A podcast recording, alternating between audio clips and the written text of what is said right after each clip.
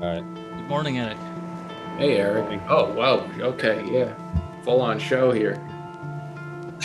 Sorry for the hold up. So he, your chest doxing now. No.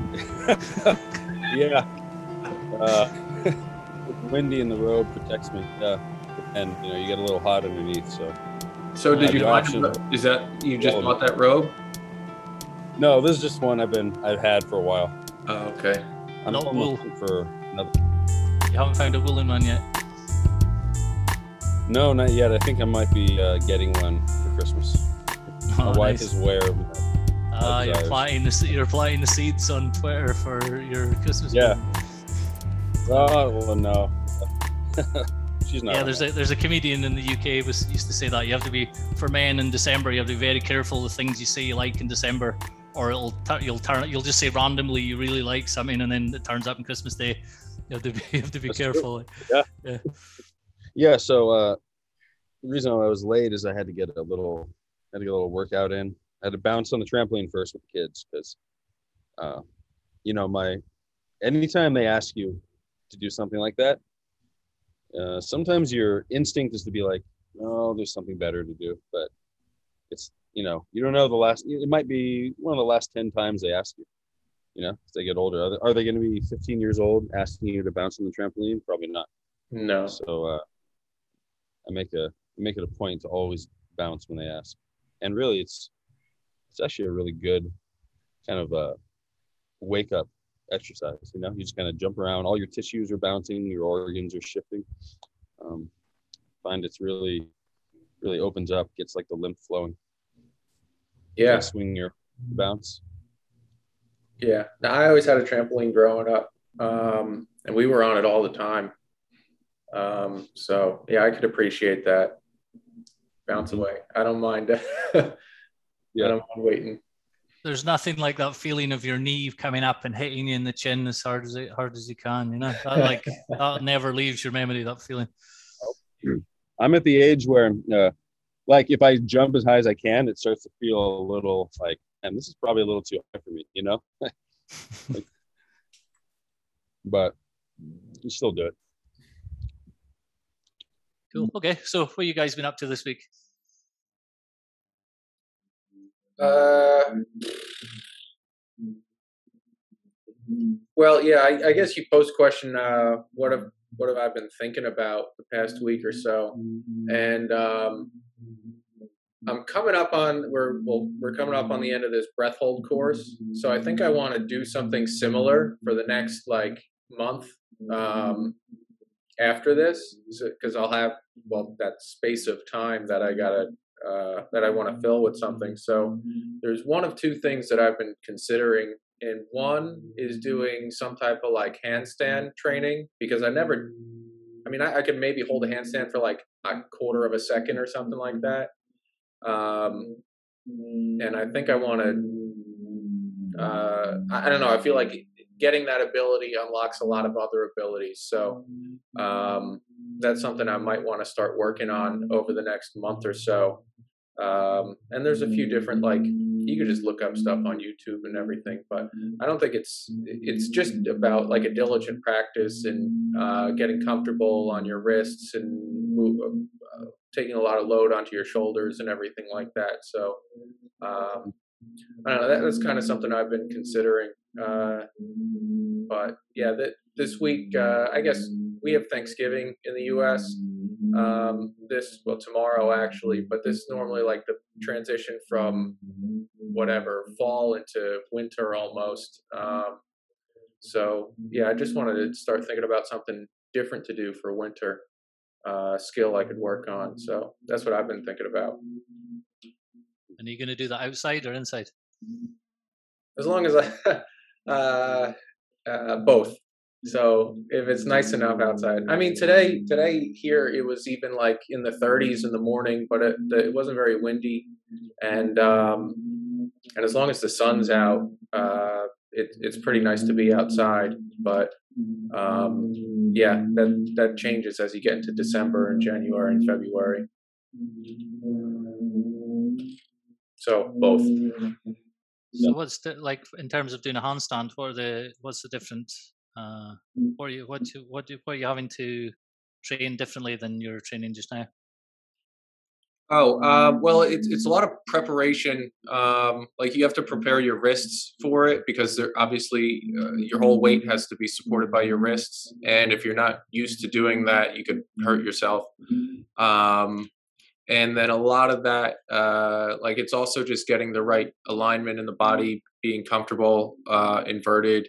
Um, I mean, obviously, you start against the wall first, um, and just try to slowly come off a little bit um, and then over uh, th- there's also when you first start at least i my um, i know when i've seen myself do it on video or a picture or something like that i have a big arch in my back. So um, a lot of that is like getting the right balance so you're uh, straight up and down um, and uh, a lot of that too is is like shoulder mobility so if you can't get your shoulders like back in line or your arm straight back in line with your ear as uh, it, that's just something else to work on. So there's a lot of um, a lot of components that go into it to try to get it right, and uh, it's it, it's nothing but just kind of doing it and working at it and being consistent with it, uh, kind of like anything else.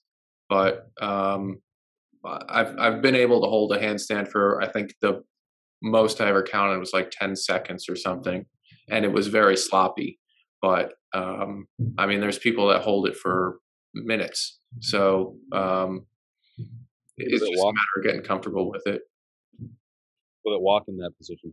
You know, or if I could walk, yeah, yeah, and push-ups. Mm-hmm yeah, it's just a lot of uh, well upper body strength and mobility that goes into it, and um, it'd be something good to work on over the winter because if you got to use a wall or something, then you're inside anyway. So uh, I guess you could use a tree and, and all that, but um, or an outdoor wall.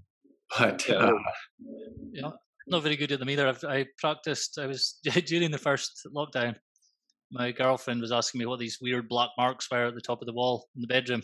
I was like, I have no idea. It's just weird black stripes. I know, moving furniture. Who knows? And then I realised what had been happening. I've been out barefoot walking, coming home with the black feet. You know, it's monkey dust here. Yeah. And uh, jumping, jumping up, and it was off the heels, hitting on the hitting on the wall. You know, took ages for I realised what it was. Like, like you know, as one does. Yeah. She's got pictures of my black feet sticking out the bottom of the bed and stuff. You know, sends them to my mother to shame me. uh, but um, uh, what about you, Erik? What, you, what have you been uh, thinking about or doing? Well, I was gonna just make a little comment. Uh, I wonder if uh, I would imagine that using kind of uh, Kevin's method of filming yourself and watching how your body moves and you know all the movements you don't think you're making but really are. That seems like it would really help with uh, handstand training, you know, filming yourself. For definite. I think he said about the curve, the back yeah, curve, you yeah. know, your, your legs just fall over and you don't yeah. even realize you do. Falling right over, it seems to feel like you're more balanced. It makes you feel better when you're doing it. But then when mm-hmm. you see it, yeah, it's, it's really bad. Mm-hmm. Uh, um, or maybe it's something to do with not enough strength built up, or the right, or to do with your the flex the range of movement in your shoulders, perhaps, or or something. I don't know.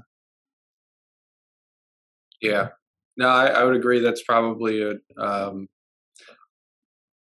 an important component of it is just videotaping yourself and seeing where your um, your weak points are, where the feeling doesn't match up with the reality. Mm-hmm. So, uh, as for me, you asked what I've been up to. Well, this past week, I've been uh, finally finalizing the uh, labels for these products I'm about to release. Cool. Nice. All right. Yeah. So um, these are the things that always slow me down. You know, like actually coming up with the product and you know making it taste good and work really well. That's that's fun. I mean, that's something I I do just for my normal experimentation for my own use, but um, turning into an actual product that you can sell to people, you know, and look presentable is uh, definitely not my strong suit, but so it's been a a long time coming, but I'm finally very close. I have the uh, the design all done, picked out the the bags and the containers. So it's just a matter of uh, ordering them and uh, mixing the doing the first the first run. The little snippets of your branding and design that I've seen uh, is looks great. Okay. Can you talk about what it is you've got coming, or do you want to talk about what the Um, products are, yet, or Not no, not yet. You know, I'll say that for when I'm. I don't want to jinx myself. okay, cool. When they're actually ready to, uh, you know, to be mailed out, then I'll do it. Yeah. It's Yeah, ju- yeah. this is an old school marketing tactic. He's just building suspense right now. A lot of suspense. Yeah, a long time. Yeah. But I mean, Keith has tried most of them. I sent him samples. yeah, And, they're uh, great. just like, Mhm. Yeah. Yeah, you're gonna have it. Uh, well, it's gonna be killer. People are really gonna like it. So, um, so what have you been doing, Kevin? Uh, the main, the I've been thinking about something, and I've been experiment doing an experiment. But I'll start with the experiment. Uh, I've been. This is something I tried years ago. I'd started doing, and then I lost the habit. I lost it for some reason, and I've decided it was time to do it again. Is teaching Juggling. myself. Sorry. Juggling. no, no, Oh. no. Uh, kind of. No, kind of in a weird way. Uh, starting to use my computer mouse with my left hand instead of my right hand. Uh, So this just sounds totally basic. Okay. Uh, till you try it and you're busy. Try it when you're busy and you'll realize it's not as simple as you think. The so there's many reasons for why I'm doing this. It, this time I did it ages ago because I got interested in left brain, right brain. You know, like different side of your brain controls the opposite hand for most people, and uh, so I was interested like that. But it was kind of sort of yeah, a random idea then, and then it didn't. I did it a little bit and it didn't really stick. Oh no, actually, what happened was building websites at that time for people, mm-hmm. and you know you're click using the mouse that much, moving the images and stuff mm-hmm. around it. It was just mm-hmm. driving me mental trying to do it with my left hand, taking too long, so I just stopped it, and then kind of lost it. So went back to doing it this week, but it's purely for practical reason. My desk just makes more sense to have the mouse on the left and my notepad on the right, and just the way it's set up now. I just rearranged it uh, last week. I need the mouse on the left side, or it's a total pain. So I just thought it was the, right time to do it again. And it's interesting things I've noticed this time. Is because you can see it's really good because you can see your hands, so you don't need a video. Not really. It'd be better with one, but I haven't used one. Don't tell any of my pupils that, but I haven't used one for this yet. But the so like you're using the left hand, and I've changed. You know, you have changed the buttons, so the the other button is the main button. Uh, but whenever I use it, whenever I'm clicking, I'm finding my right hand's moving. Starts to move on its own. You know, I've got like a ghost right hand. But it's not doing. But this is the weird thing. It's not doing the clicks. It's not like I'm clicking with the right hand. It's not that. It's it's just triggering something. The right hand thinks it needs to be doing something. And I think this is a brain thing. I think because because you're you're well for most people or most people are right-handed, and for most people it's your left brain it's controlling your right hand, and your left brain is you know like tool tool use side of the brain. So there's something about the like the using you're obviously using the mouse as a tool you're doing things to get something you have a goal it's really like step by step goal oriented and when when i start using the left it's like it's confusing my brain it's the only way i can put it so it's not just it's not just the habit you because you have to build up the new habit of using your other hand so there's obviously that it's just like you're just not used to moving your hand like that but there's some mental component to it and I also know it's bro- breaking up my mental, uh, my distraction habits. So there's thing, you know, the websites that I get pulled to and stuff like that when I'm working or something. It's not the same now because I've been using the left hand. It's it's strange. It's like Uh. the, it's just broken some pattern up. I mean, I can't explain this other than say brain, uh, brain hand. uh, but it's really interesting. I really like. Uh, I really. It's really reminded me of a lot of stuff that's beginner stuff so I'm used to doing this in other ways, obviously, and I've been doing work like this for years. But I hadn't done this with my hand in ages. It's an obvious one. It's kind of stupid. I should have done it before.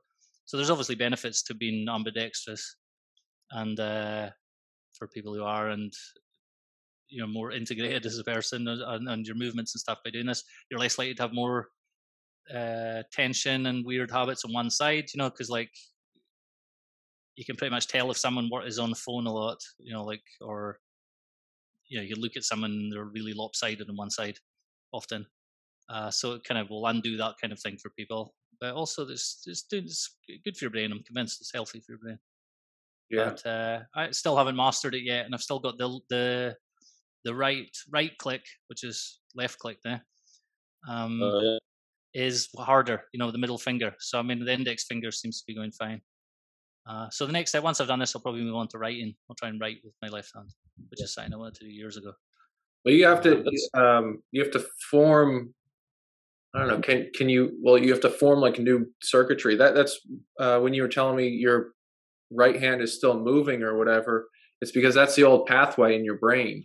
That's Yeah. like it's just telling it to move because that's that hand moves when you want to click the mouse, and that's how your brain is wired to it. So, it's, yeah, and it's like tools. Your right hand's for tools and weapons and all that stuff. So you're like your your doing brain, your get stuff done brain, left brain or whatever is is um is engaged. But then it's that it's the other side of the your other hemisphere having to work the hand, and that the other hemisphere is going to be more like things as a whole, and uh, it's not it's not as goal oriented in the same way. It's more present than try to get stuff in the future.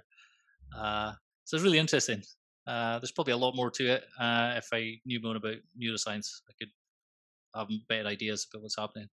yeah. The fact that you're Uh, distracted is really fascinating to me.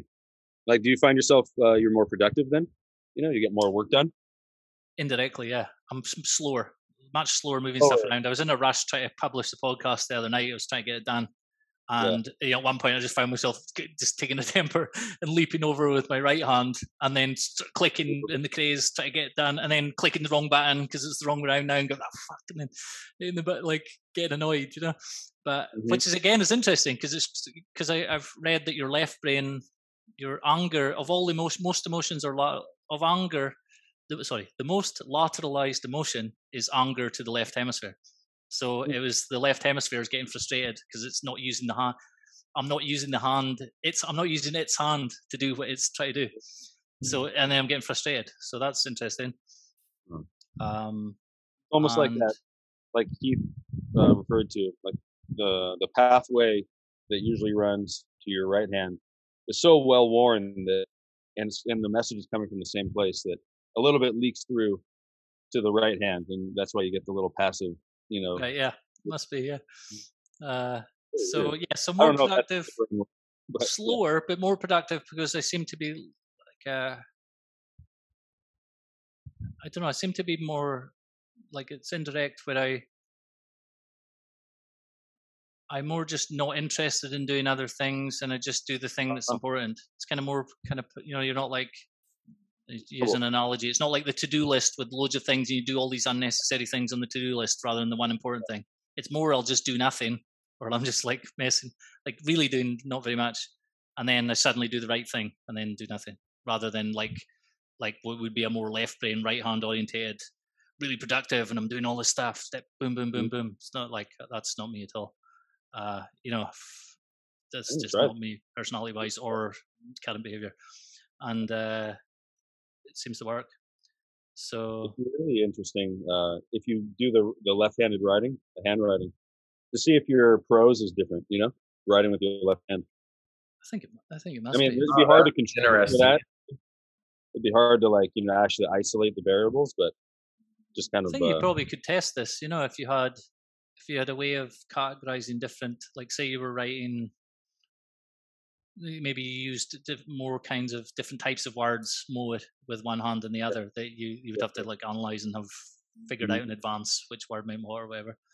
But yeah, I think you, I think you probably could.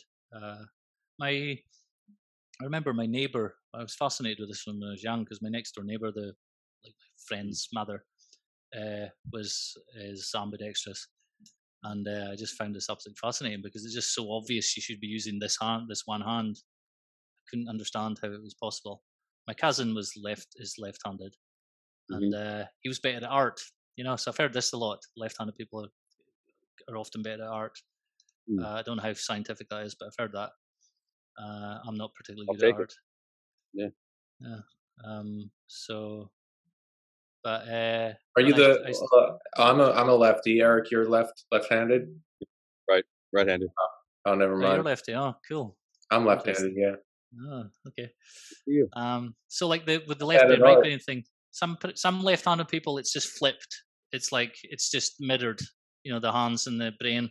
But I think some people it isn't mirrored. It, it turns out like their their uh, language center, which is usually in your left side, is for them is actually on the right side. It's complicated for like a small minority of people. So I don't know what you are, obviously, Wow. uh, Keith, but obviously the majority of people are right-handed. Obviously, Keith, you said so- you were good at art. I don't know if I heard you right. Yeah, I mean, I'm not I'm not an artist, but I I am decent at like drawing and uh uh that type of thing. So I used to draw a lot when I was a kid. So There's you something play music artistic too, about the way you do the the way your um, fitness routines and stuff are. Though there is something artistic about the way you do it, Yeah, Absolutely. Oh wow, thank you. I never thought about it that way, but experimentally. um, well, again, this is the integrated mindset because you're because it's you're creating and what you were talking about, like the one of the last the last time we talked or the time before, that you you know you experimenting and making up as you go along with uh, based on just having one having one piece of equipment, and you know that's like the constraint. So you have one constraint and then you're creative around the constraint. You know, it's like rhyming poetry. In poetry's better when it rhymes because they're forced to re- be really creative to make it rhyme. Whereas if it's not, they can just write anything and it's boring. yeah, a, Generalizing, obviously. a funny thing um that uh I guess it's just how my my brain is. Um I had a friend of mine that was teaching me how to play drums. And uh like every like a guitar, you need a left-handed guitar to play guitar. And drums he has set up for um set up normally you have like the snare drum on the left, uh like a hi-hat um and all that. And uh and I couldn't play like that. He's like, no. He's like, no. You don't. You can't switch it to a left-handed. There's no left-handed drum. Uh, and I was like, well, for some reason, when I moved the snare drum to the other side, I could actually keep the rhythm and beat. So for me, there's a left-handed drum set. And um, uh, he's like, it's not really that common. It doesn't matter if you're lefty or righty. But for me, like, I had to have it on that side, or else my hands would get. Um, they just wouldn't work Yeah, it's the different hand would be the do that. higher hand. So you'd be it has to be different, yeah. mm-hmm. Well, normal like you you just have to keep your hands uh not switch them. So if you're hitting um like the hi hat cymbal and then the snare drum, you would if you're doing it uh if I was to do the same thing, I just wouldn't cross them over. But then they weren't the right heights and everything. So it just for me, I, I was like, it was super frustrating because he's trying to teach me how to do this, and I just couldn't do it. And then I got a lot better at it once I was able to switch it uh, to a way that almost no one, I guess, keeps their drum set that way. But that was new to me. Um, but yeah, it's uh, it's interesting. I have um, there I have four brothers and sisters, and um, all of them are left-handed, at least right left-handed.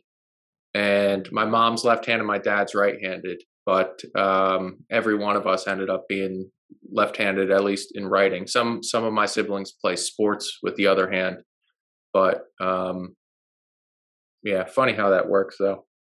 My brother was naturally left-handed, but they forced him to write with his right hand. They were still doing this in uh, well, that teacher was still doing this in that part of Scotland at that time, Mhm. and uh, forced him to do it. So he still writes kind of funny, and but he, it was like naturally he was he was always trying to do it with his left.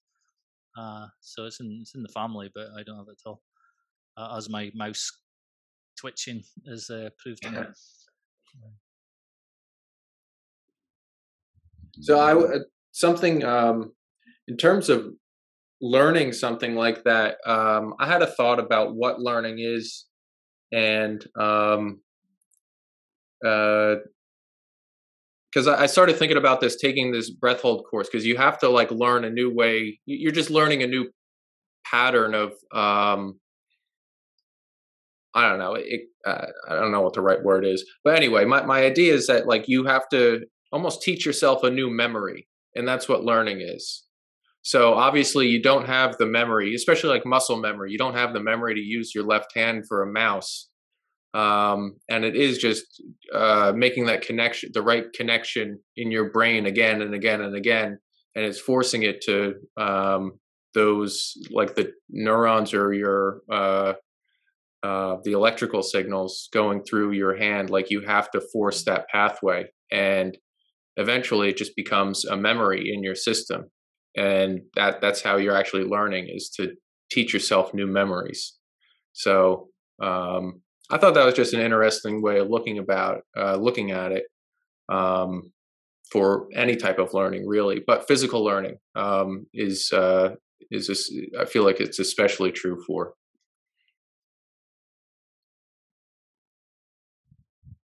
yeah related to the memories is the well I've noticed with the mouse is it's giving yourself rules, movement rules.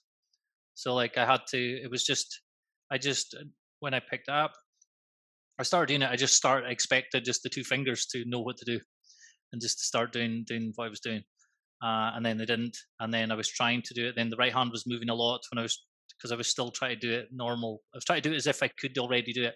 I didn't have, like you're saying, I didn't have the I hadn't learned the memories and I hadn't developed the capacity to I hadn't even developed the capacity to learn how to do it yet. Never mind having actually learned it yet. And uh, but by giving myself rules, you know, I just said, okay, you know, looked at my left index finger. That is for clicking the, you know, this mm-hmm. is for clicking the the right button. Uh, uh, when you know whatever it was I was clicking on, this is the one that does this, and this is the other one for opening up, getting the information of a folder or whatever. Uh, that helped a lot because now you're kind of you know your higher cognitive functions are now uh, ordering what's happening below, which then helps build the muscle memory and the mm-hmm. integrate the muscle memory in the in the movements. Uh, so that helped a lot. So uh, that's actually something that's useful for people is uh, uh, rules of movement like that. I, I've been cursed for for ages with this thing people have, even not, not even, but lots of people have, where you just can't put a USB cord in the right way up. You ever get this? Oh yeah, I think that that's everybody. So, but there's yeah. a, a really quick solution. You just it's a rule. You give yourself a rule. So I was doing this for a year. I was getting so annoyed at it. I just couldn't take it anymore. So I just sat down with it and I looked at it. And I went, why do I keep putting in? Even by the by chance, I was putting in more the wrong way up than the right way up. So I actually, I must have had some kind of subconscious wrong rule in my mind because it was like beyond chance. Why is it always the wrong way? Yeah. So I was looking at okay, there's two squares on, it, on each side. Uh, not video, so I can't show obviously, but there's two squares on each side, and two of the squares, the little squares, have a gap. They're like three dimensional. Two of them are flat. You know, like two of them have holes in them basically, and two of them are flat. And the holes go to the top. That's it. That's all the rule. You just need to remember. So holes holes go to top, and then every time I did it now, some point between grabbing it and going to put it in, my brain has clicked whether it's the holes are showing or not, and then it'll mm. just I'm saying going to the top in a in a side of a laptop. The laptop I have, I know you, you guys with new laptops don't have these anymore. Uh, and then sometimes it might be upright if you're doing it in the back of a PC or whatever. But it's the same, you know, for whatever way round you stick it in, you're still going to be the holes to the front or whichever way around mm. it is for you. There's a rule, uh, and then as soon as I said the rule, it just it's just happening by itself now. It's all right. So Not the whole time it was there the whole time. The solution was there the whole time. It's just you didn't decide to have a rule uh, that mm-hmm. you're obviously using words, but it's just like a, yeah.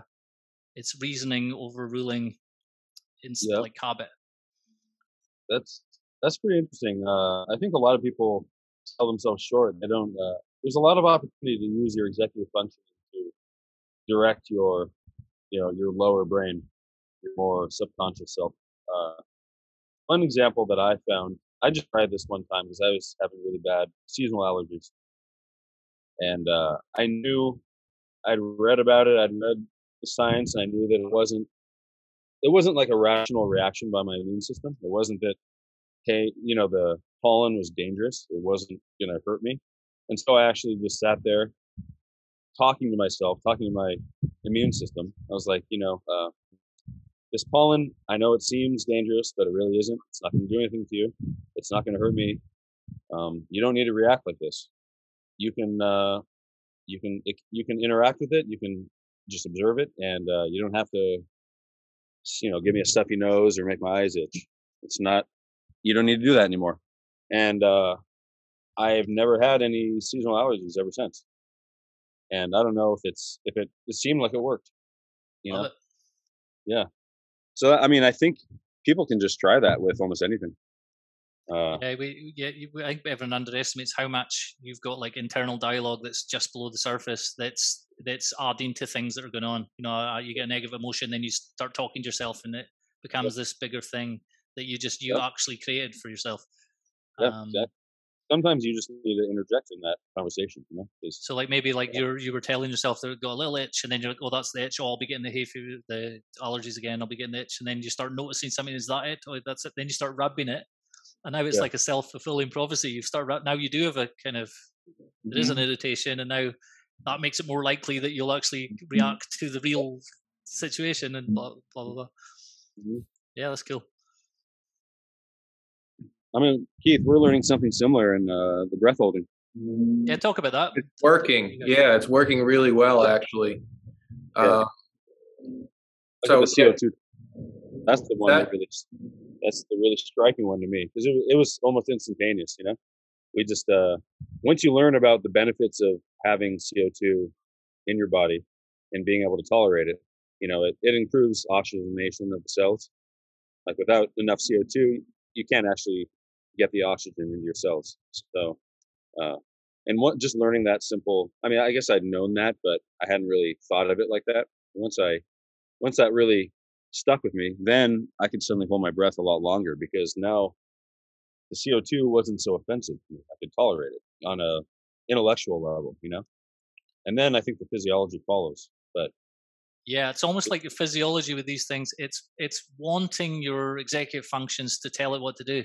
It's like yeah. crying out for your higher functions yep. to say, "Hey, that's okay. Don't worry about that one." Or yeah, yeah, thanks for you know, thanks for telling me there was an issue, but that's okay because you know I've figured out these things. That doesn't matter. And then your physiology will then worry about the next new thing. Can forget about yep. that and the other that's new thing, true. and then the mistake people make is they immediately react to the thing that feels weird. Uh, mm-hmm. that it must be bad, but actually it's just telling you it's different. Something different is happening, and you're meant yeah. to be conscious, reasoning person yeah. and go, oh, that's fine. Uh, yeah. And you're like the leader of your different levels. I mean, uh, all the different uh, levels of the brain are us, but uh, I think uh, if you break it up and think of it almost as different le- levels of your consciousness, it helps because then you can talk to it because it's a different level. Uh, but I, you know, yeah, I don't know, because the fact that we you know we have this capacity. Our our brains work like this uh means you know that you can the fact that you can voice you can talk to your immune system like actually have a conversation it sounds you know like you're it sounds crazy to most people but the fact that we have that capacity means there's there's something to it you know there's some reason executive functioning is there not just to you know help us uh, do math or whatever it's also there to yeah, like you said, direct the direct the lower systems of the brain. Yeah. What have you? Uh, what were you going to say, Keith? I know you were. You, you've had a. I think you've had a. You're doing way better than me. I think in the in the breath holding. You've been making some big, big progress. I mean, I um, I am kind of dumbfounded at about how well it's actually working uh, going through this and like just learning um like you said how like you, you have an internal dialogue.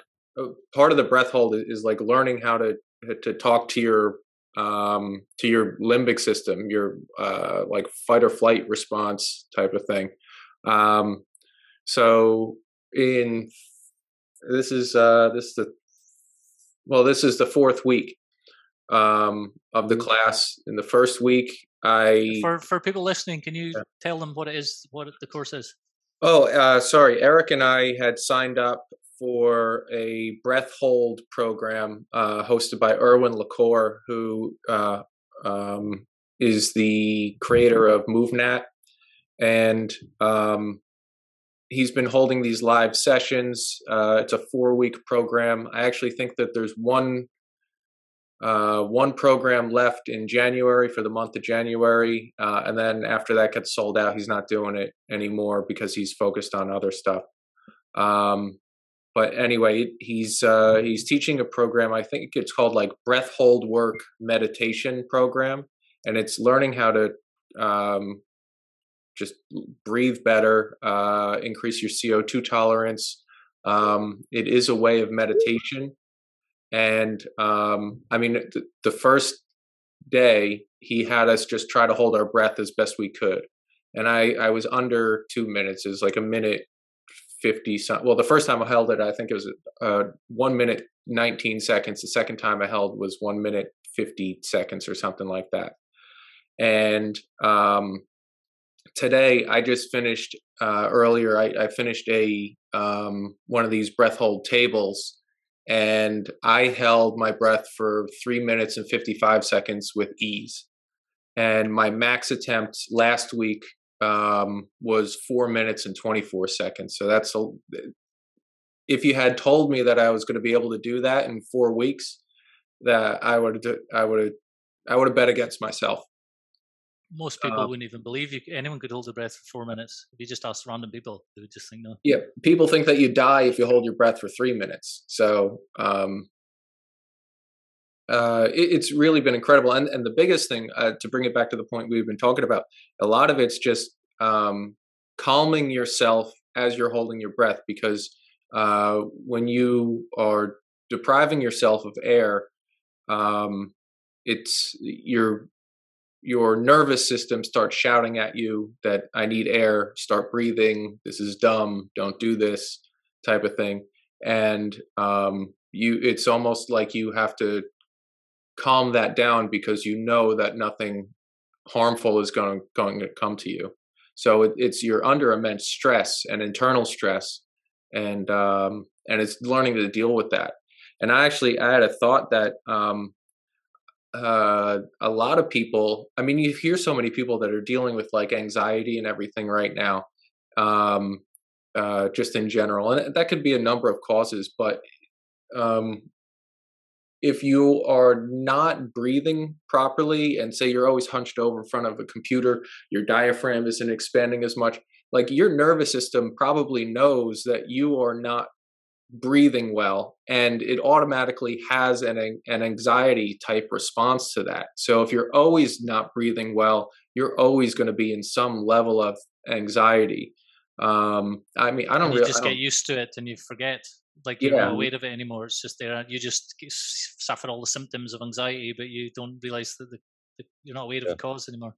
Yeah yeah. So um i mean i don't suffer from anxiety but i could see have someone uh, it could be a simple change that someone does is learning how to um, uh, breathe in a different way. Because uh, even the, these last few weeks, I mean, just uh, I've I've just felt so much calmer, um, and I think part of it is just you're you're training your nervous system to be more or learning how to talk with your nervous system, however you want to uh, frame it. But um, it's Erwin calls it down regulating, down regulating your your nervous system. Erwan, I'm sorry, I keep on saying it uh, the wrong way. Um, but uh, yeah, it's a, it's a great course um, or a great program, and I think there's only limited spots left. And if anybody wants to do it, I would sign up. Um, uh, but yeah, it, it's I, I'm I've been astounded with the progress I've been able to make in such a short amount of time and um and yeah it's all a matter of just talking to yourself and and making your nervous system comfortable with the stress that it's going through and it doesn't necessarily just have to be stress from holding your breath i mean you could apply this to stressful situations any other time but like you get that uh stressed out or like you feel like you're in a bad situation you you could stop yourself and say oh no i'm gonna i'm gonna be in control here and I know nothing. I mean, if something bad is going to happen, it's a good that's a good response to have. But if you know nothing's bad is going to happen and and you could control that stress response, um, I just imagine it being uh, super beneficial in many areas of your life. Um, just because you're not, you don't, you, you become more dependable to yourself, pretty much. that you're not going to freak out or anything like that. So, um, I, I can't say enough good things about it, and uh, and just the the it's not just it's not just thinking differently like you actually see the physical change like there's no way i could have done this three or four weeks ago so i mean that that's actually like that's physical proof that something is changing or you're doing something different because um you could try to have the idea oh my mind my mindset has shifted and all that but like if you can't apply that to your physical reality then one who is everybody else going to believe you? Two um are you going to believe yourself or or whatever? So um do you have anything else to add erik but uh about what you've gotten out of it? Not really. I mean i've had a lot of the same the same responses. Uh yeah see i haven't i've actually this past month has become a really busy month time wise so i haven't been able to practice it as much as i'd like outside of the classes but i've still made huge gains definitely felt a lot calmer just throughout the week um exercise tolerance is a lot better. You know. Oh yeah. Yep. So I, I don't really do a lot of uh, like for my training, uh, I typically just kind of do random stuff here and there, little quick bursts of workouts. Um, I haven't done sort of a CrossFit cell workout in years, so I was training with some friends and they were doing it, so I did it too, and I was able to maintain like nasal breathing the entire time, which normally I would be gasping for breath through my mouth, you know. Mm-hmm. So that little things like that really uh, leap out at me. And uh, when you mentioned that you the increased stress tolerance, uh, that's absolutely true because stress is kind of uh, stress is the same. Stress is stress, you know. Like the body responds to different stressors along the same pathways, whether it's workout stress or you know uh, breath holding stress or you know a terrible commute. It's all kind of the stress is uh, manifest along the same body pathways. And so if you can, if you learn to deal with stress uh, from breath holding, that will help you in just normal life stress. Mm-hmm. Just like you know, you start lifting weights, and all of a sudden you're a little more confident. You're a little more resilient in the face of, you know, things bounce off your back. Uh, this is just another way to build up your stress resilience. And it's a really potent way because it's so fundamental to life you know? Breath that's the most fundamental desire. It's not even a desire it's a need. So it's not something you can fake. Uh, you know food can skip you can skip meals for a month if you want. You can go without without water for a few days but air i mean when you know you hold your breath for two minutes and your body starts freaking out because it thinks it's really going to die so that's if you can, you can master nice that, or at least uh, you know overcome it. Then your ability to deal with other things is going to be unparalleled. So, yeah, I really recommend it. Uh, Erwan's a great teacher.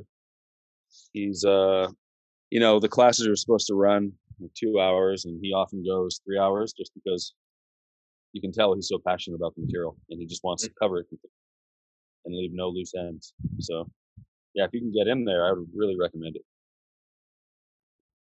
The other thing Definitely I like about the, the breath holding thing is it's a nice, clean way to measure.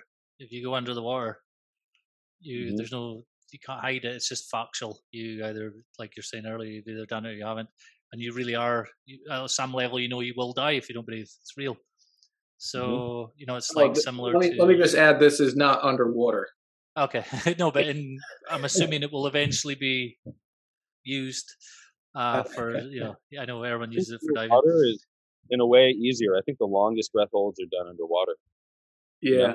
I think er, Erwan uh, brought that up. I think is because you actually have um, like uh, nerves on your face that can sense uh, when they're touching water, and it, it's another. Well, it, it's part of your nervous system, so it knows not to inhale under those conditions. Yeah, probably is probably the reason why like um, I think a baby, like a newborn baby, knows not to inhale. Um, they don't know that uh, intellectually, but just based on their ner- how their nervous system is set up, they won't inhale underwater. Yep. yep. You just toss them in, and yeah, they float. They turn over on their backs. Mm-hmm. you you've tried with your. Kids. I do, yeah, yeah. One minute he's sneaking uh, egg yolks into his children's food. The next minute he's tossing babies into the water. Yeah. yeah I mean, uh, oh, yeah, don't try that. But it, yeah, be very careful if you do. Yeah. But the um the other benefit that I, I've seen. Oh, go ahead. Sorry. Uh, uh, just for myself, um, I I typically have pretty tight shoulders and everything, and just the um the conscious act of trying to fill my lungs up as much as possible. I feel like that's helped stretch out my my rib cage and my shoulders and um, up through like under the collarbone and, and everything like that. So um, I know at the start of the course when I started to take a very deep breath, I would uh, I would feel like a, a strain on my right side in, in like my yeah. trap muscle, and that has since gone down by like eighty percent or so, uh, maybe even more. So because you're using your diaphragm more now. Um, it's I think it's that, but I think it's also that muscle is getting uh, stretched out, and there's there's just not as much. Uh, maybe I had adhesions there or something in the muscle that were preventing it from moving, but just over time, as I continuously do these things on, uh, on a weekly basis, that um, it's just allowing those muscle fibers to move better than they were previously. So I, I do feel like my my chest and my shoulders are a lot more flexible. Um, I still have kind of like a, a, forward head posture, but that's that's uh, I, am working on that too. But uh, yeah, I've, that that's like a that's like a second tier benefit that I also noticed from this. Yeah, I'm really interested the way he, he calls it uh, down regulating. I like that because mm-hmm. that is it's that's executive functions talking to your lower functions. That's what it is know, like a, a, lot of people kind of resist this kind of idea, thinking it's there's something unnatural about it and this top down. You know, they want to be more kind of instinctive or whatever. But this is natural for humans. This is what it's for. The your executive yeah. functions is for guiding and organizing and controlling the the lower functions. And we are saying earlier, they they want it. They want yep. they want a leader. Uh, mm-hmm. That's totally natural for humans. Know, and mm-hmm. you're you know you, you're not born speaking obviously but with words but you develop them pretty you're born with the capacity and then you develop them pretty quickly while you're learning to move and while you're all learning to move all your movements and walking and running you're also learning to talk at the same time. So these kind of the use of words to command yourself and move yourself around and to make things happen is wired into your move with your movements. They're not separate for us.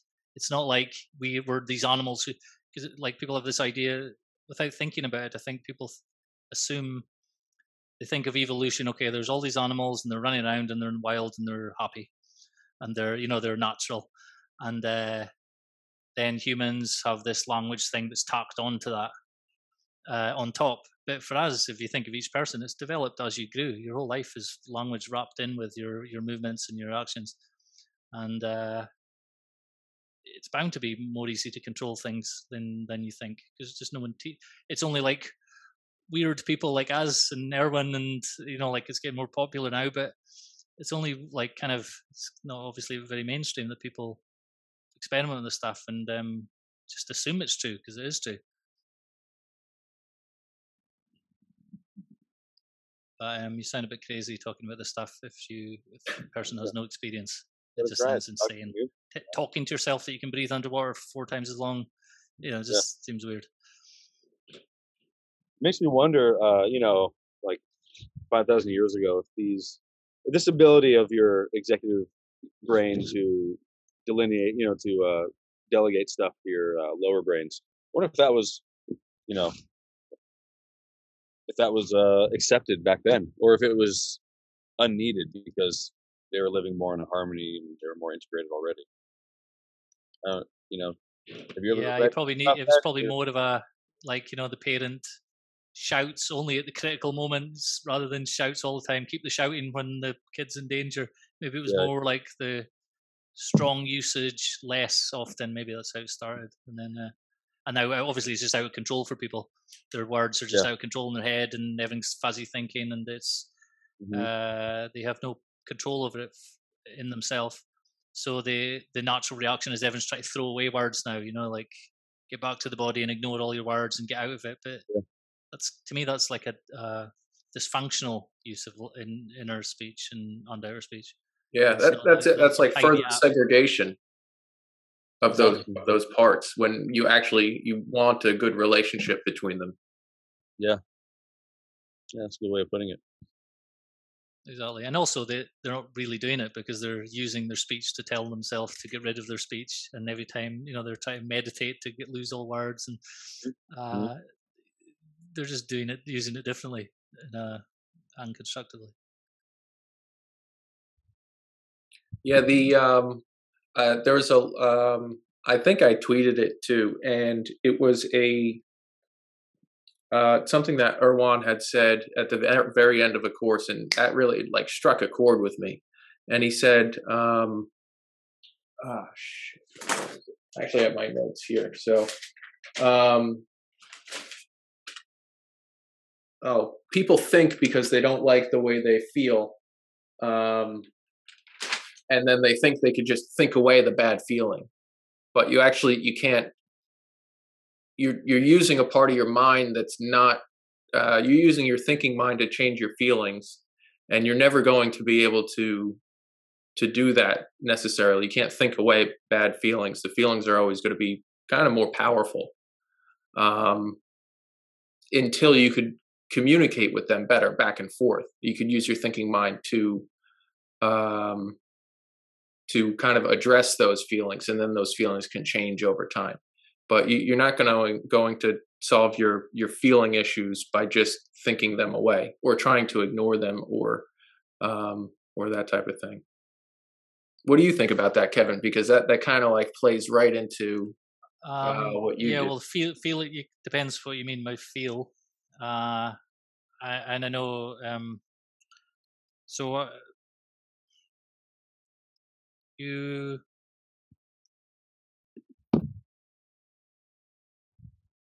I'll you want have me to get you about the that quote. exact I'm gonna have to think about that quote, but the for me, you it's a case of dealing with it indirectly. So, for example, if if a feeling that you don't want, rather than like he's saying, you try to think about it and t- and argue with the feeling and get rid of it at the level that's the wrong level to do it. It would be more to reason out what you need to do, act on your reasoning, and then the feelings will change, will come along with that and change anyway. Uh, so you do it indirectly rather than trying to argue with the feeling. So you're accepting it because it's just there, but then you're uh, doing whatever it is you need to do.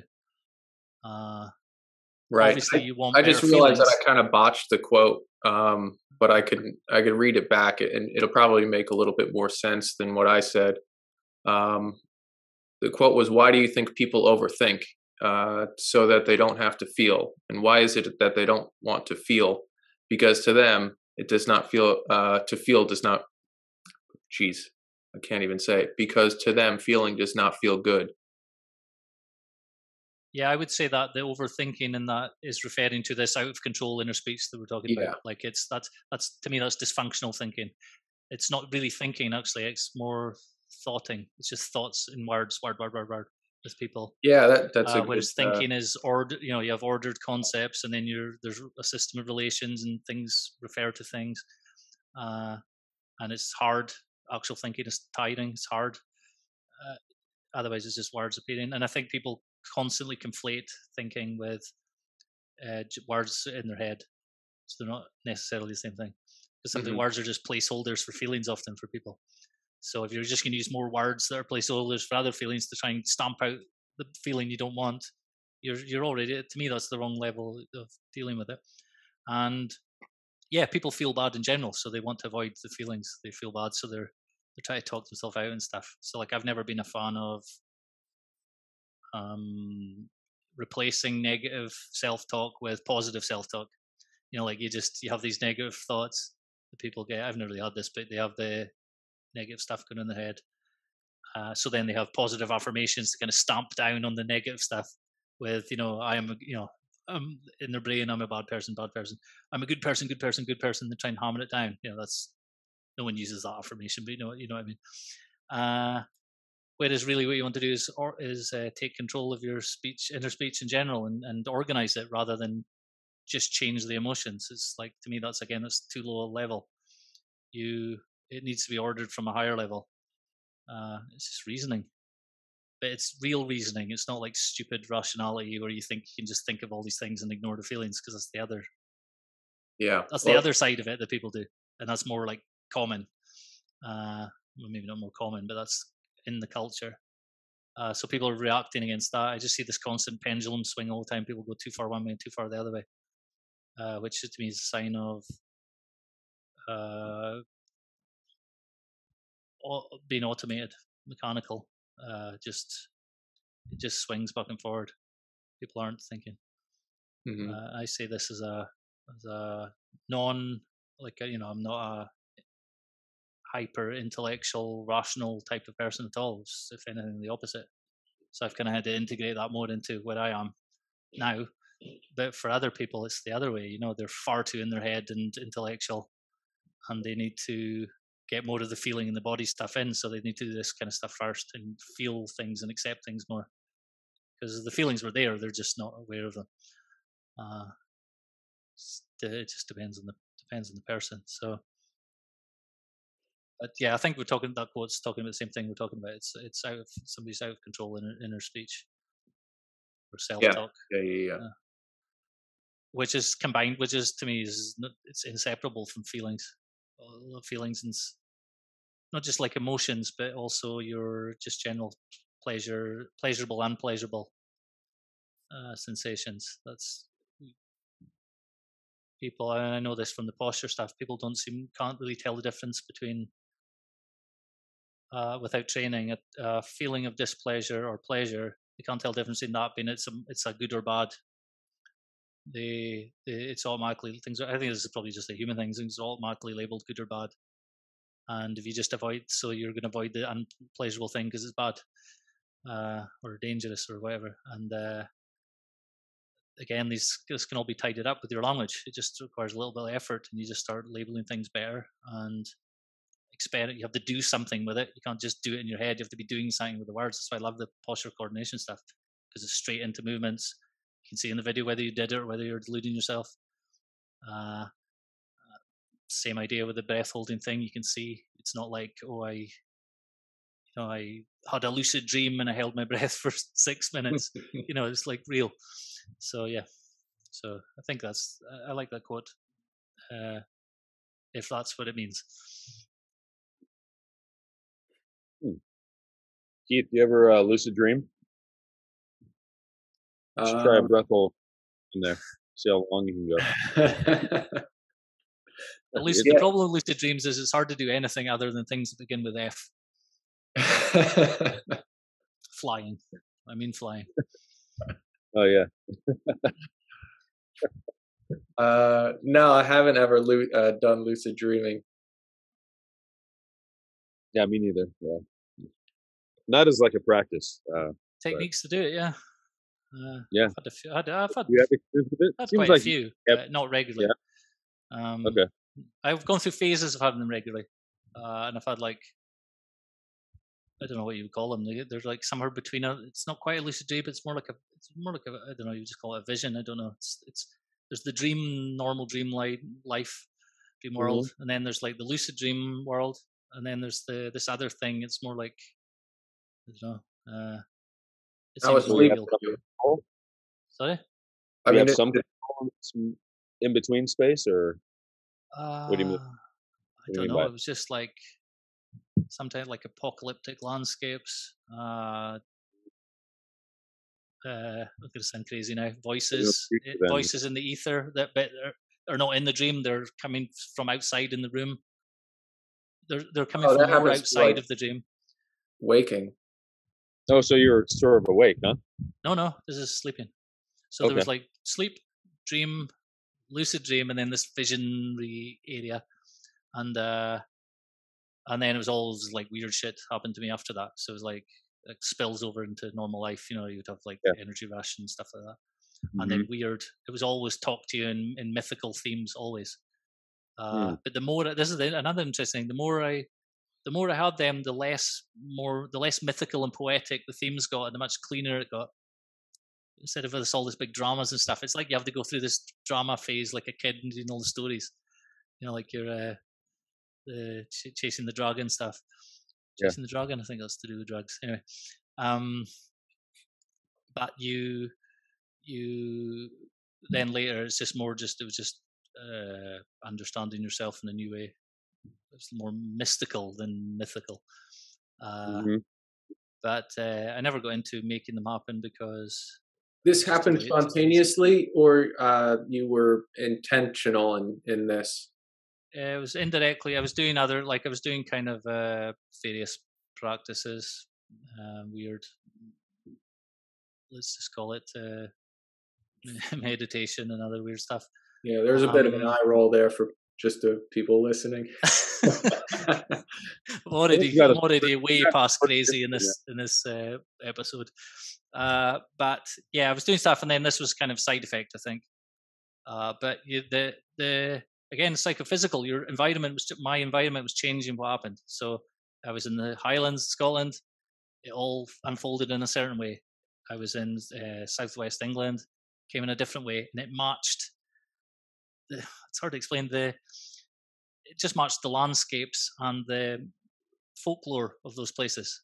The the language in the dream, the sort of poetry language, mi- mi- matched at different places. And I've had one Wow. since I've been to Cyprus. It was kind of more Greeky. So Wow. that a part of that's just your own imagination. Obviously, you're translating it, but some of it was like it didn't seem like it was my idea. I don't didn't think of that More. before, you know. I think the Uh, land is imbued with certain energies and motifs. You know, I think I totally believe that. Yeah. Um, and then like uh, then I would become interested, intensely interested in certain things after that, and then um, often it would be a phase, and then it would be on to something else. Uh, sometimes it was things that was completely different.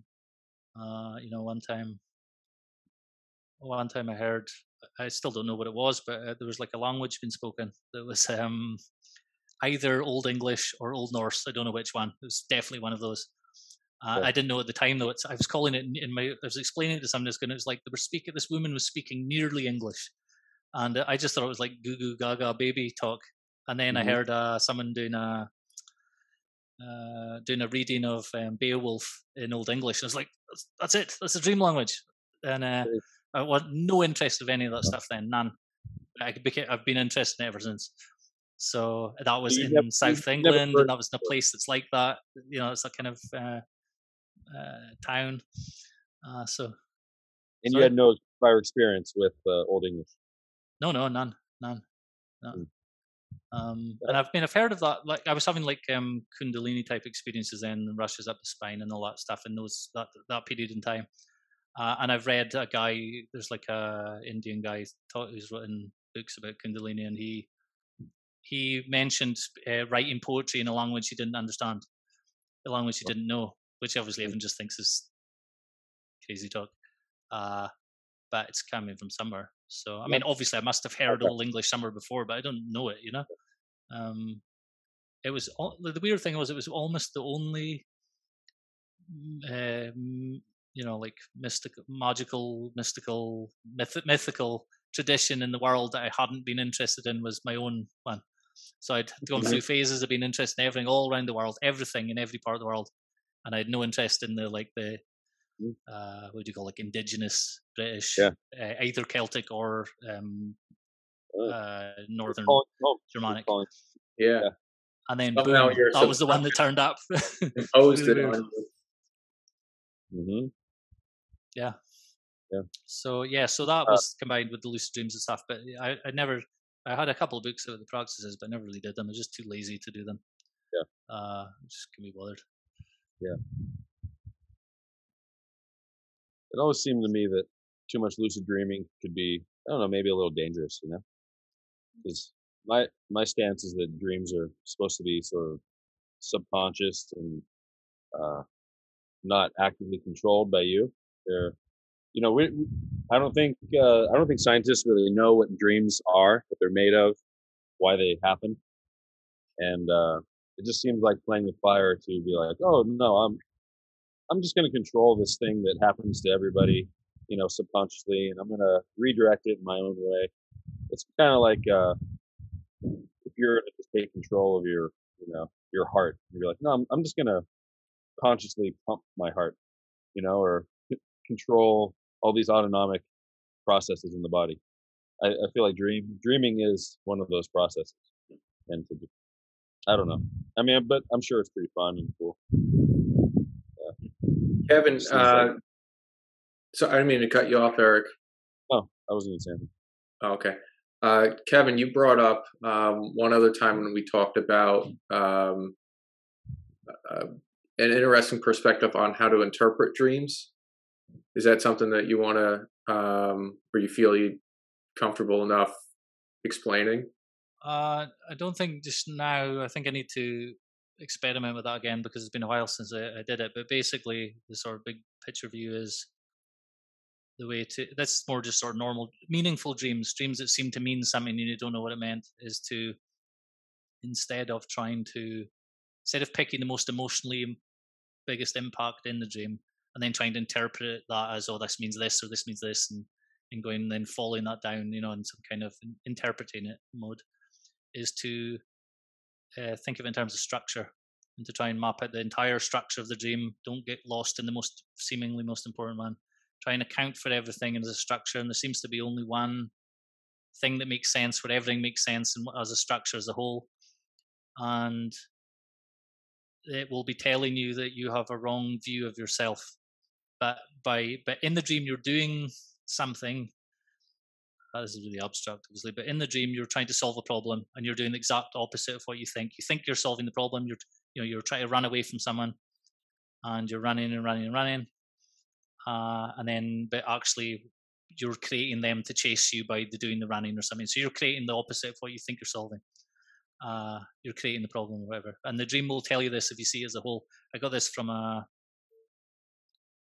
a Platonic philosopher, like a guy who lives now. He's like in his nineties called Pierre Grimes, and he I'm butchering it in my explanation, but basically he uh, has a system for doing this. It's vaguely based on on something Socrates says, and you.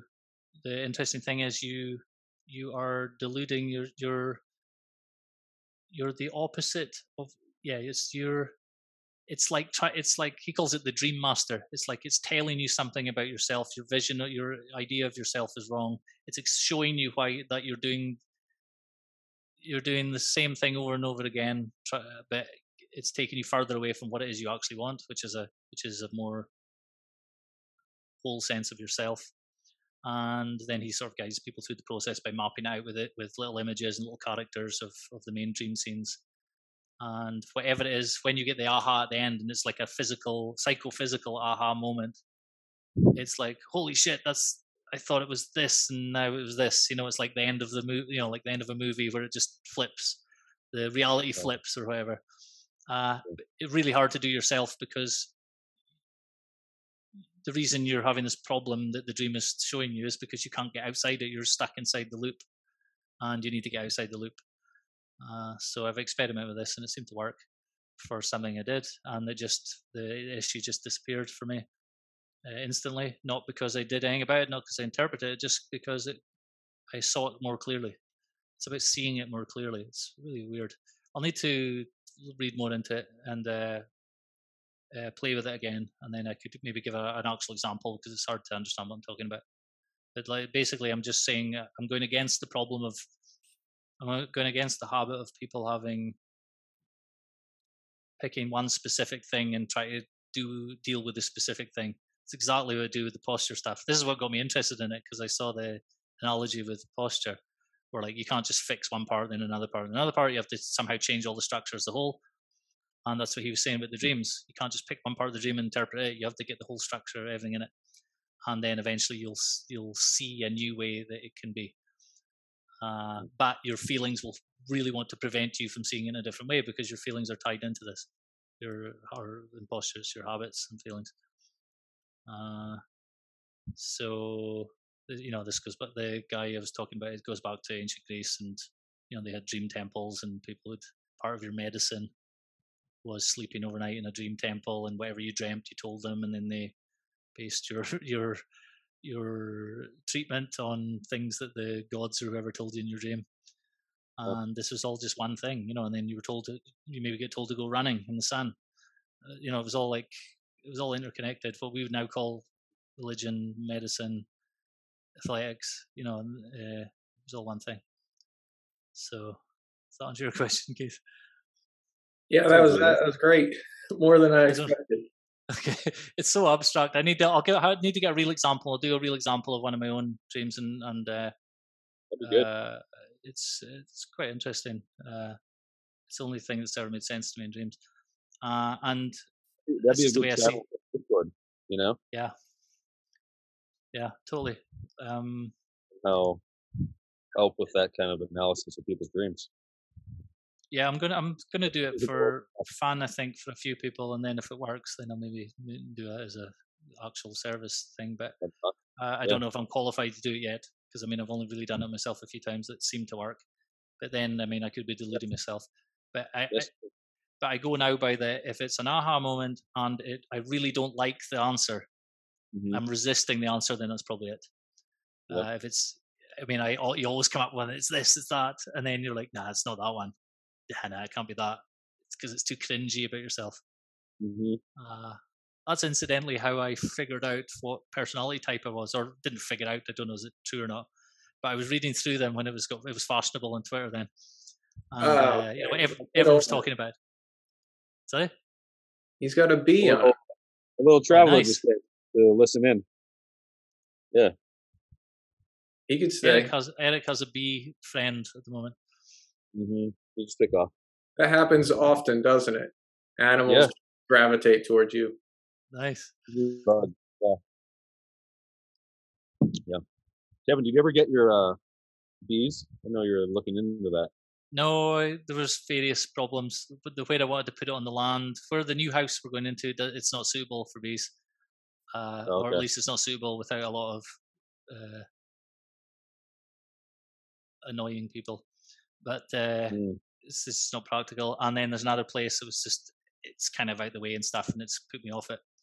But uh, yeah. I'd still like to if the circumstances are are are right.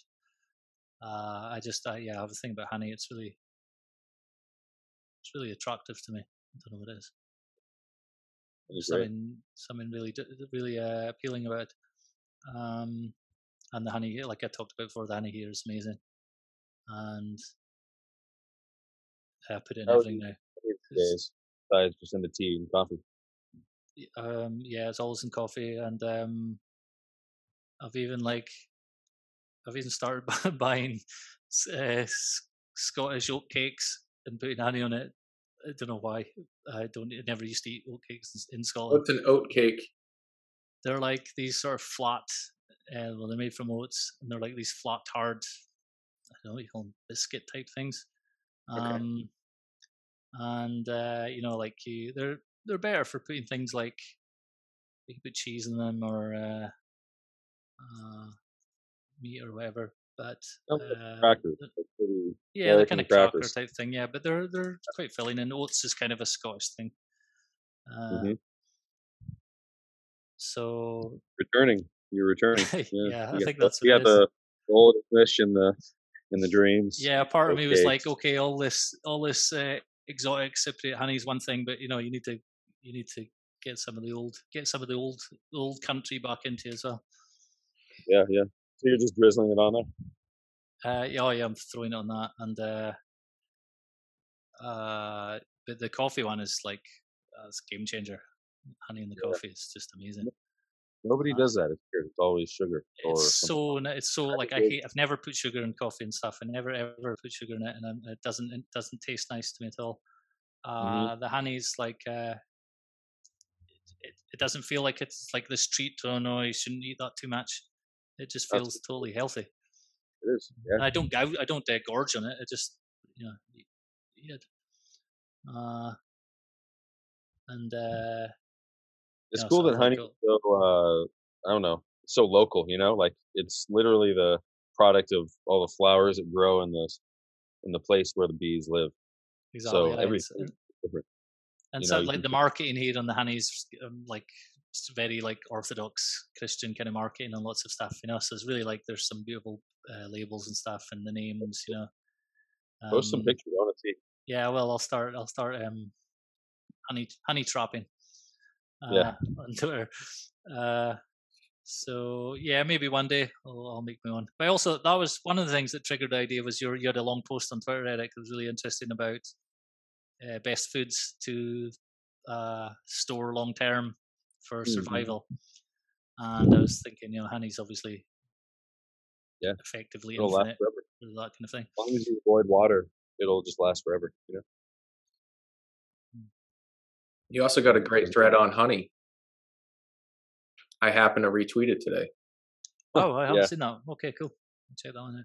Yeah, no, that, that one's really good. Very sincere too. Mm-hmm. Yeah, I can be sincere. I always am. Yeah.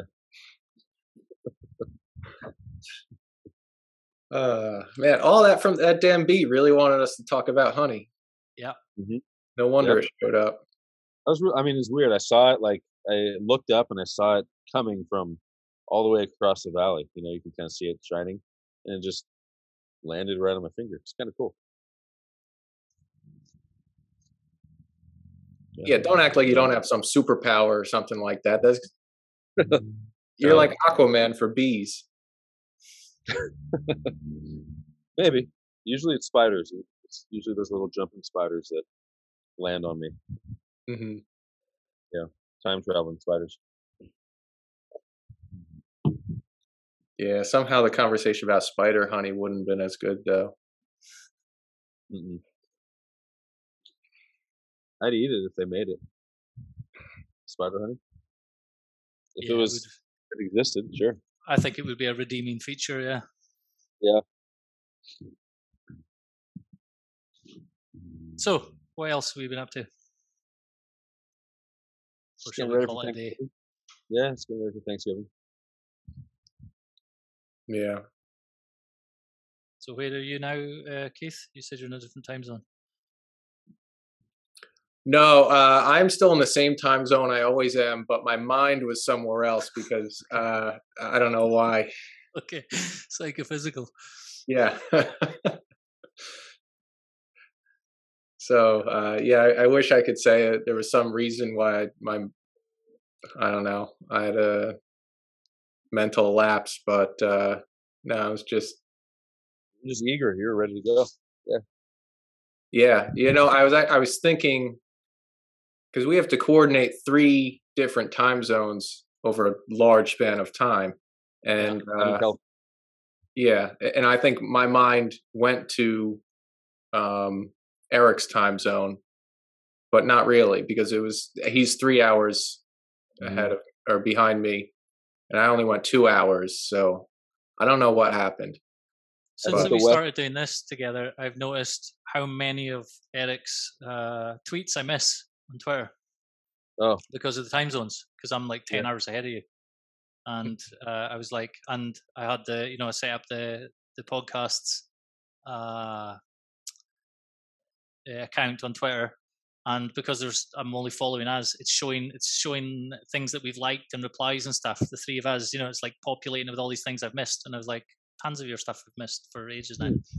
So, I mean, it might be quite good from the podcast point of view because we're one of us is talking about it all the time, but uh, from my point of view, it's a bit annoying. So, so uh, it's an annoying time zone I'm in. Uh, most of my lessons with people are late at night, not late at night, but later in the day, which is good. So I don't need to get up early, but it's also it's you know it takes it uses up it restricts your day. Uh, Yeah. because most pe- most most people in America. But anyway, What, what time is it for you, Brendan? Then right now What's that? what time is it for you, Kevin? Right now. uh, it's uh, almost quarter past ten night. Okay. Yeah, so like, um, so my brain's usually more tired and stuff at this time, but this is obviously the only time we can we can do this. Yeah, yeah, it is tough, but I mean, what I mean, once a approaching, week. though, it's, it's inevitable. I'm going to be drinking at some point soon. Uh, right, this, can't wait. especially Welcome. Friday. Yeah, yeah. Then I'll tell the real crazy stories. I mean, I would, if, if you drink, I'll drink too. Uh, okay. even though it'll be you know, ten in the morning, but it's okay. Will That'd be will your bee will your bee minions still come to you though if you change your scent? Uh, I think so. Or maybe you have yeah. to drink mead. If you drink mead, you'll be fine. Yeah, there you go. I'll drink it. Fun. Uh, this one's been fun. This is really fun. Yeah. Just uh, random. It's good. It'll keep getting better too. I feel a lot more comfortable than I did uh, uh, a couple weeks ago or whenever. Yeah, me too. It's the it's the two realities. The reality of just talking, and then there's the there's people are listening to this that don't exist yet in the future, and you're kind of second guessing yourself sometimes. Yeah, it's always in the back of your mind. At least Yeah. mine. Yeah, because the, the whole time there, I'm like, should I tell the story? Should I say that? Should I? What part should I edit? And then I forgot to edit the bit I meant to edit. So fuck it, it's in the. Um, the real Oh, people the- know that about me now. I guess.